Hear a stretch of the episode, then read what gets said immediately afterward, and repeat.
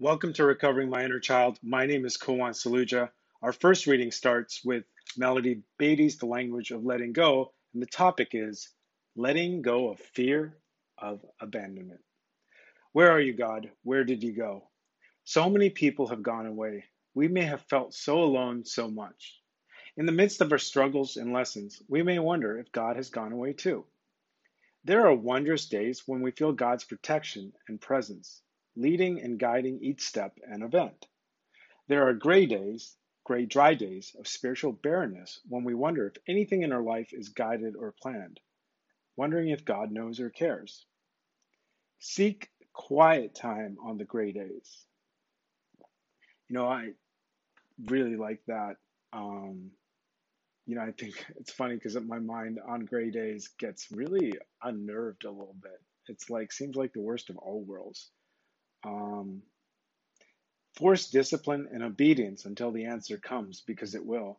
You know, so much of this creativity and spirituality makes me laugh when, or makes me smile, I should say, when, when I feel like the lines kind of over, you know, Twyla Tharp talks about something that she says isn't meditation. She just says, stay in, you know, it's not meditation, but just wait till a thought comes, you know, and I was reading the big book and there's that, you know, I think it's page eighty-seven.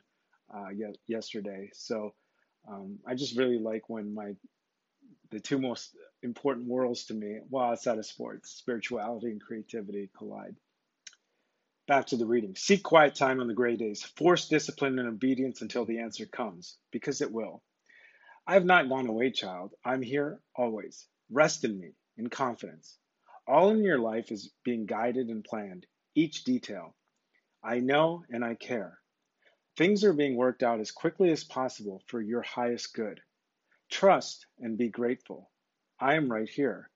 Soon you will see and know. Today, I will remember that God has not abandoned me. I can trust that God is leading, guiding, directing, and planning in love each detail of my life. I like that. I will say that again.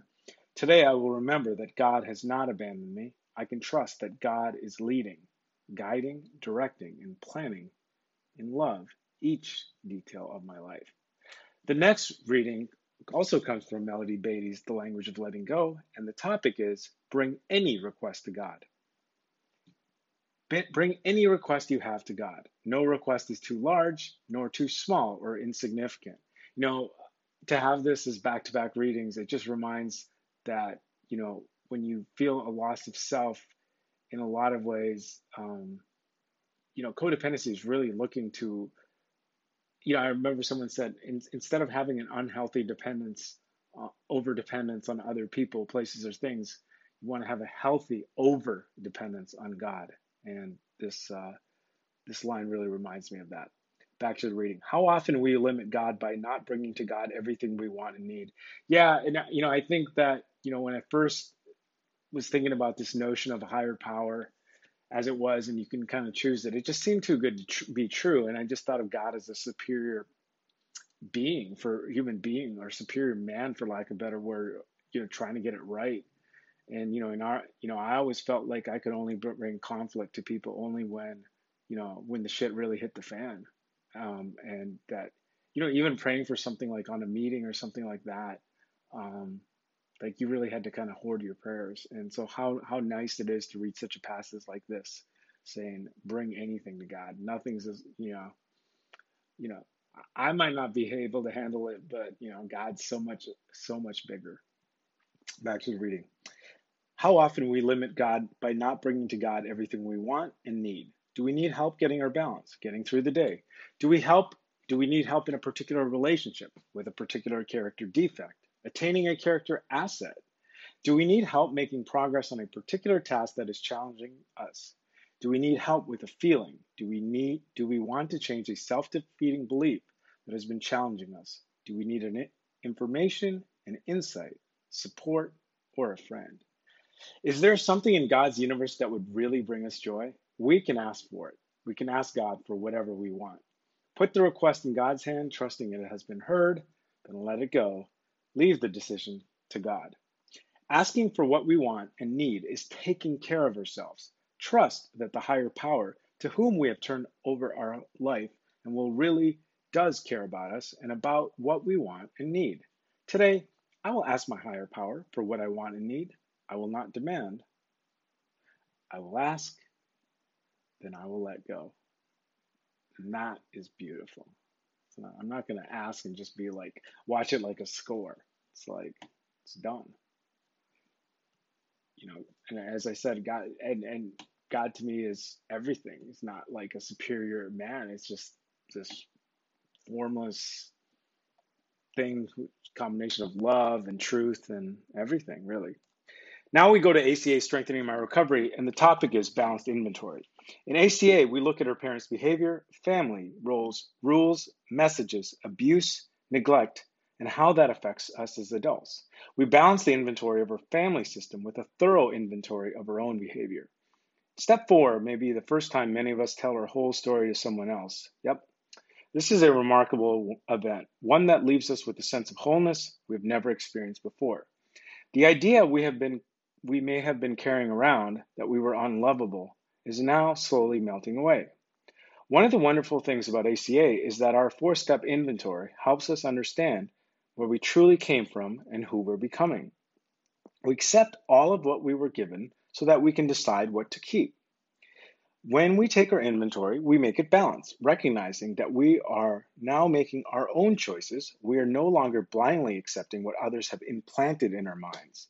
We don't have to carry all the abuse and neglect that were passed down to us generationally. I like this. I think it's like this, this part of like, well, this is who I am. And it's like, no, this isn't who I am. This was implanted, and I get to find out who I am, and I get to do it with help from a higher power and my fellows. Back to the reading. The balance we learn allows us to see where we need to go. We continue to keep the focus on ourselves and change what we can. We no longer look for temporary solutions to life's problems. On this day, I will trust my direction. I have begun to see more clearly that this new path I walk will give me the freedom I deserve. And the final reading is Trade eight, we, from, also from A C A Strengthening My Recovery, We Became Addicted to Excitement. For most people, a lot of things can create excitement. Seeing a new movie, having a favorite old friend visit, preparing for a holiday shopping, getting a new pet, celebrating birthdays, and even sex. But the problem for many adult children is our need to create excitement in order to feel alive. Too often, this is done in a negative way that harms us and our relationships. I wonder if I do this like when I like misplace something and like my day is going just fine. I, I really believe that that is a uh, the disease, as they would say. In, in adulthood, this addiction to excitement can play out in many ways, including starting frequent arguments with a spouse, having an affair that creates excitement and then pain, playing extreme sports because we crave the adrenaline rush, or using drugs or alcohol to feel up. If we don't have a certain level of excitement in our lives on a regular basis, we feel like life is boring. Something's just not right, we're missing out, or maybe we're just not loved. Wow, this is one of the most meaningful and If we don't have a certain level of excitement in our lives on a regular basis, we feel like life is boring, something's just not right, we're missing out, or maybe we're just not loved. In recovery, we can identify the ways in which we create excitement that harms us and our loved ones. We then learn to stop ourselves before we go over the line. This can give us a sense of calm that may seem uncomfortable at first, but we'll get used to it. This is part of learning who we are.